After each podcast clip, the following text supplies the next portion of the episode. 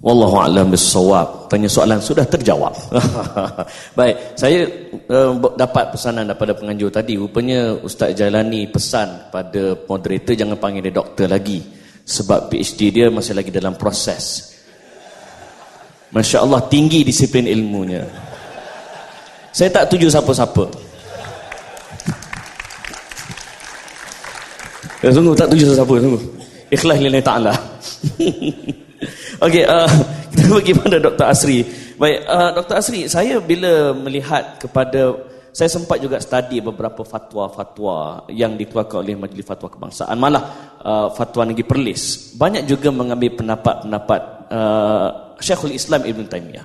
Cuma uh, saya nak pergi lebih uh, mendalam tentang cerita macam mana sesuatu fatwa itu boleh disalahfahami khususnya bila membabitkan imam ataupun syekhul Islam Ibn Taymiyah dan juga persoalan paling besar yang kita tak boleh nafi kenapa dalam ramai-ramai para ulama kenapa ISIS pilih Ibn Taymiyah? A big why di situ. Sedangkan ramai juga ulama yang memfatwakan soal jihad. Tapi kenapa dia pilih out of all Ibn Taymiyah? Dia dua soalan di situ doktor. Silakan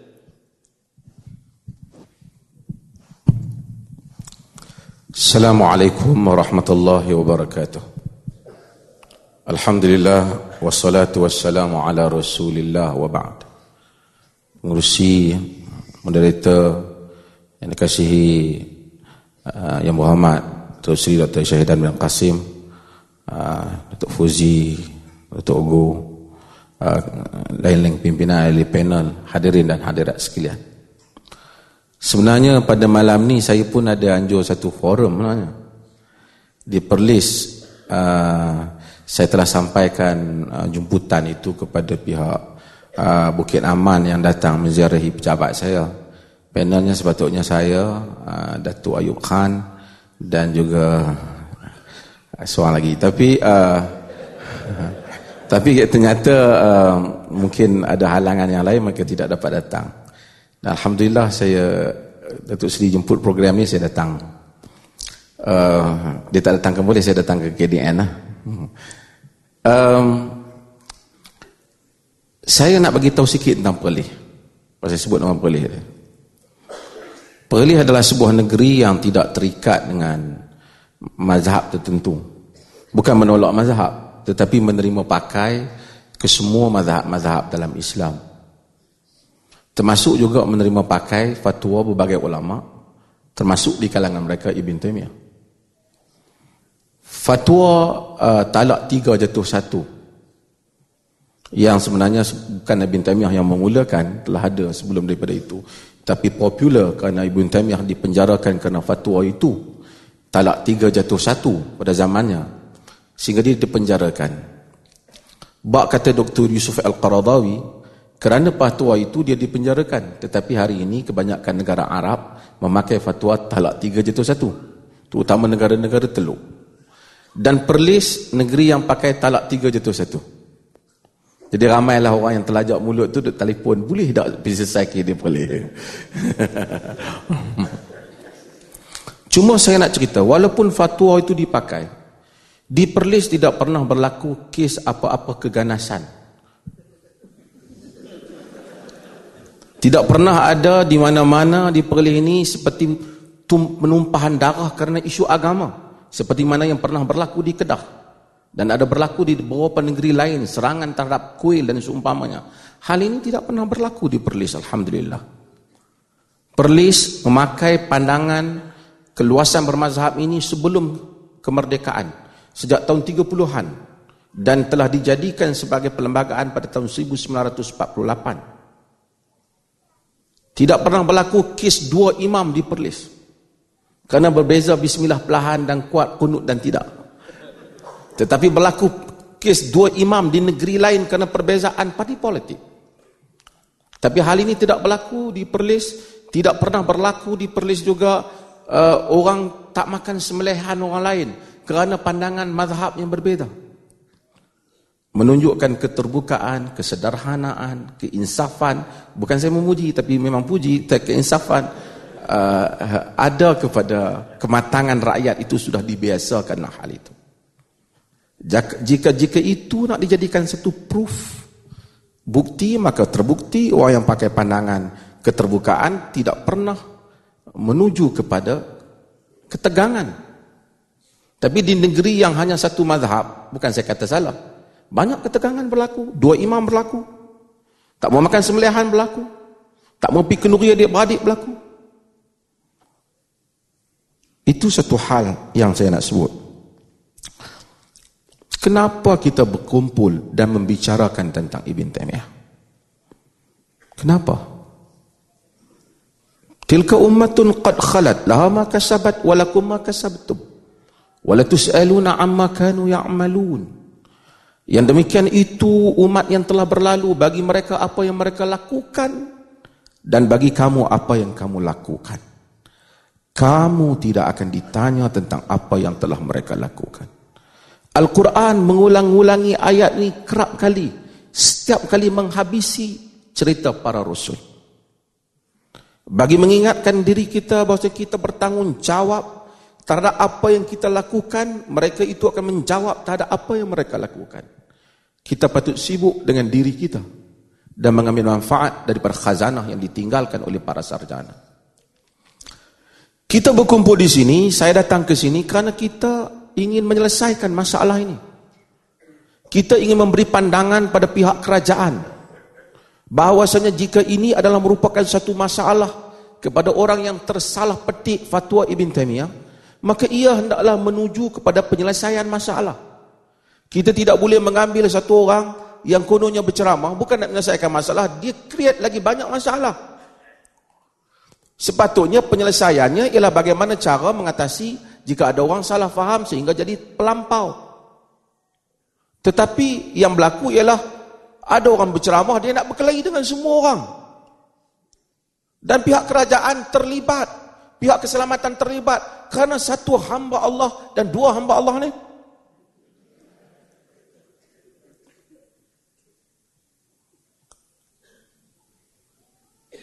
Kita nak menyelesaikan masalah. Di Malaysia ini bukan sahaja Ibn Taymiyah. Saya tak tahu lah, tapi saya ingin bagi tahu.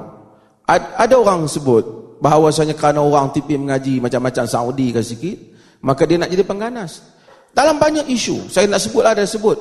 Umpamanya Ustaz Lutfi yang mati di Syria yang jadi isu. Dia orang Kedah. Daripada aliran pondok. Ramai yang pergi daripada pelajar-pelajar Mesir, Turki. Bahawa ini menunjukkan dia tidak ada kaitan sebenarnya dengan fatwa tertentu. Bila Ibn Taymiyah ni? Bila Ibn Taymiyah? Ibn Taymiyah tadi Dr. Zaimi telah sebut, lahir pada tahun 661, meninggal pada tahun 728. Sejak dia meninggal daripada hari dia hidup dia telah melahirkan anak-anak murid yang hebat seperti Ibnu Kathir, uh, Ibnu Qayyim uh, Al-Mizzi, uh, Al-Bazzar, dia melahirkan seperti orang Al-Hafiz Al-Zahabi. Kesemua mereka tidak pernah jadi pengganas. Kesemua mereka merupakan tokoh-tokoh yang taat. Ibn Taymiyah telah bertempur menghadapi Tatar. Ketika Tatar masuk ke Baghdad, dia dihadapi oleh kerajaan. Tetapi apabila Tatar masuk ke Dimashq, dia dihadapi oleh Ibn Taymiyah. Pengaruhnya besar, kata, Ibn Daqiq Al-Aid. Aku melihat seorang manusia yang kitab dan sunnah berada di antara dua matanya. Tidak pernah aku melihat di bawah langit ini satu orang yang lebih bijak daripadanya. Fasih kata-katanya. Besar pengaruhnya. Tetapi ketika dia ditahan oleh kerajaan kena fatwa talak tiga jatuh satu. Dia tidak pernah mengarahkan pengikutnya supaya membantah ataupun mengeluarkannya daripada penjara. Padahal dia telah bertempur dengan Mongol. Dan orang telah merakamkan karamahnya. Ibn Taymiyah telah hidup sejak zaman itu sehingga zaman ini. 700 tahun lamanya. Sejarahnya dibaca, buku-bukunya dibaca, Universiti mengambil berapa ramai intelektual sarjana telah keluar hasil daripada pemikirannya. Tidak ada orang yang jadi pengganas. Kita mendengar nama ISIS ini, satu kumpulan sesat Daesh ini, hanya kebelakangan ini. Kenapa tiba-tiba puak-puak ni jadi sesat, jadi ganas? Sedangkan beratus tahun orang baca Ibn Taymiyah tak jadi ganas. Sebab itu yang memerlukan satu orang yang pakai otak dalam nak buat kajian. Dia tak boleh pakai lutut.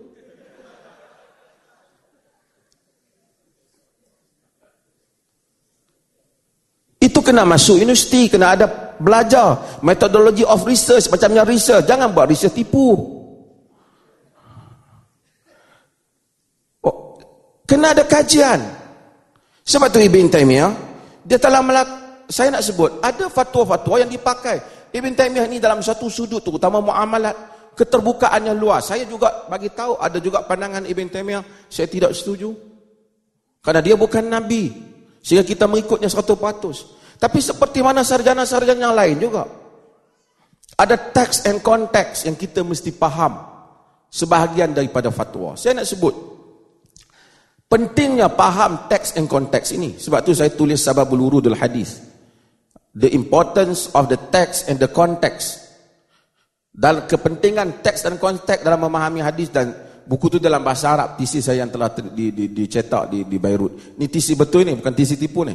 Uh, dan yang dicetak dan kemudian uh, saya dah tulis balik dalam dalam bahasa Inggeris dan uh, insyaallah hari Khamis ni telah siap dan kemudian akan akan diadakan percuma insyaallah. Jadi saya nak ceritanya kepentingan memahami teks and konteks kalau kita baca dalam hadis saya buat satu contoh hadis yang diriwayatkan oleh Imam Muslim umpamanya Nabi SAW kata, La tabda'u ahlul kitab, atau al-Yahud wa nasara bis salam. Jangan mula dengan bagi salam. Wa idha laqitum ahadahum fit tariq, fadurruhu ila adyaqihi. Jangan kamu mulakan bagi salam dengan Yahudi dan Nasara. Jika kamu jumpa orang Yahudi dan Nasara di jalan, tolak dia ke tempat sempit. Jadi kalau kita jalan, jumpa orang Kristian, tolak ke tempat sempit. Kalau kita faham ambil ayat teks Nabi ini saja, kita akan salah faham. Tapi para sarjana menyatakan, teks ini dibicarakan di dalam satu konteks iaitu peperangan dengan ahlul harb, iaitu kafir harbi. Jadi kalau jumpa hak jenis ni lah maksud Nabi. Sedangkan Nabi telah layan orang lain. Kena tengok keseluruhan teks dan konteks orang tu cakap. Jangan ambil keluar daripada konteks. Tidak ada puak-puak sesat melainkan mereka juga berdalil daripada Quran dan Sunnah. Adakah kita nak tuduh Quran dan Sunnah punca di mereka jadi pengganas? Di rumah Daesh tu ada Quran dan Sunnah tak? Ada. Takkan kita nak kata Nabi punca pengganasan? Soalan tadi, kenapa petik Ibn Taymiyah? Kerana Ibn Taymiyah ni popular. Ibn Taymiyah, dia ada sikit perbezaan dengan ulama sebelum ni kerana dia satu orang yang dalam bahasa sekarang ni dia panggil ulama haraki lah. Alim haraki. Satu orang yang terlibat dengan dia bukan saja menulis tapi dia terlibat dengan gerakan. So dia terlibat lawan Mongol dia terlibat pergi menasihati pemerintah dia terlibat dengan rakyat. Menyebabkan bila orang baca petikan Ibn Taymiyah terasa macam Ibn Taymiyah itu menulis hari ini ataupun semalam bau Maka ramai tokoh-tokoh, terutamanya anak-anak muda, daripada semua kebangkitan, sejak kurun ke-20 ini, ataupun sebelum kurun ke-19, hampir tidak ada tokoh melainkan memetik daripada Ibn Taymiyah. Saya contoh. Tadi disebut Maulana Abul Hasan Ali An-Nadwi. Maulana Abul Hasan Ali An-Nadwi, kalau diikut dari segi jalur dia, dia menuju sedikit mendekati aliran India. Sedikit kesufian. Tapi dia menulis buku Al-Hafiz Ibn Taymiyah. Mari Datuk Yusuf Al-Qardawi, dia bukan keluaran Madinah, dia Al-Azhar. Tapi dia kata ulama yang paling aku sayang Ibn Taymiyah. Mari Dr. Abdul Karim Zaidan di Iraq, dia kata aku membesar, berkembang ilmu ku kena kekaguman aku pada Ibn Taymiyah. Daripada aliran yang berbeza-beza, bukan Saudi saja. Sebab dia satu orang yang telah bercakap dalam semua bidang.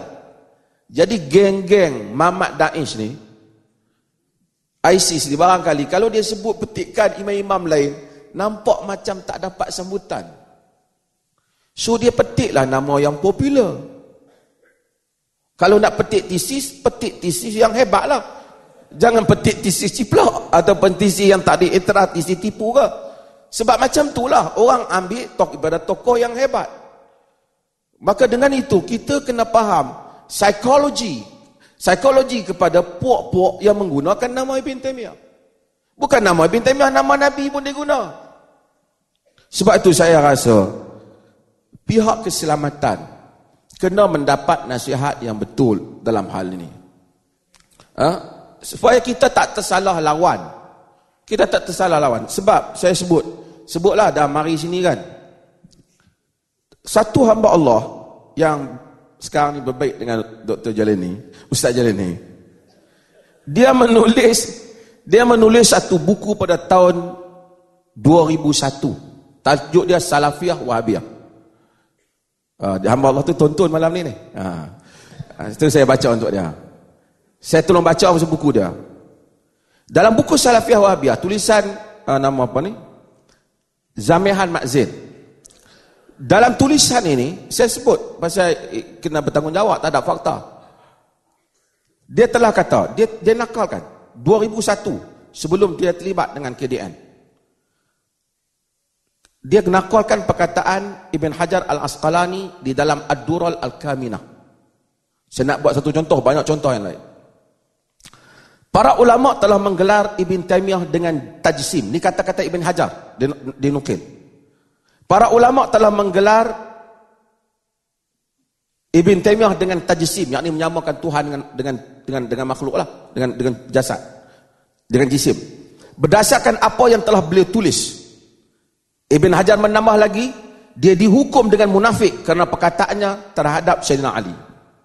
Itu kata dia terjemahan daripada Ad-Durul Kamina kalau satu orang ambil nasihat dia dan kau ni tak boleh baca Arab pakai telan je tetapi sebenarnya bila kita lihat kepada teks Ibn Hajar Ibn Hajar ni dia telah memuji Ibn Taymiyah begitu hebat dia kata waftaraqan nasu fihi syiah.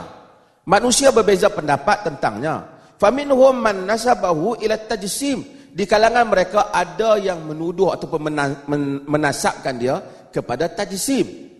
Kemudian katanya lagi wa minhum man yunsibuhu ila nifaq liqaulihi fi ali. Di kalangan mereka ada yang menuduh dia kepada sebagai nifaq disebabkan perkataan dia kepada Sayyidina Ali.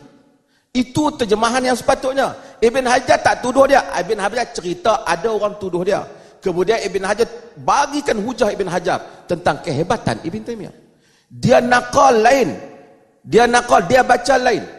Ramli baca tak puji langsung.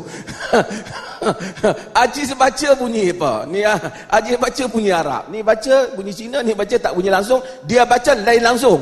Ah, jadi apabila dia baca lain langsung, pihak keselamatan yang ambil nasihat daripada dia, terjemah salah. Sebab itu kita tak boleh ambil nasihat daripada orang yang bias ada satu orang. Ini saya nak saya. Sebab itu sepatutnya dalam hal ni, panjang sikit pengusi tak apa nanti bagi kat depan lain. Sepatutnya dalam hal ni pihak keselamatan, pihak polis, saya tahu pihak polis ramai yang datang malam ni, pihak polis kita nak selesaikan kes ni. Kalau ada anak-anak muda yang terlibat, kita nak selesaikan. Cara dia, bukan kita bawa satu orang yang pergi bergaduh dengan semua orang. Tapi caranya kita panggil tokoh-tokoh ilmiah, kalau kita anggap ilmiah, para pada berbagai-bagai bidang dan aliran tanya, kami pihak keselamatan dalam negara ini, polis menghadapi masalah ni. Apa pandangan you all semua, macam mana nak selesaikan benda ni? Kerana ada orang salah faham. So kita bagilah pandangan. Kalau itu nak menyelesaikan masalah, tapi kalau kita nak create masalah, dia pergi ceramah nak tuduh orang tu, tuduh orang ni. Yang tak terlibat pun, saya tak terlibat dengan ini gambar, kata Ahmad Nisbu. Pun dia ambil sekali. Ha, jadi ini, masih banyak.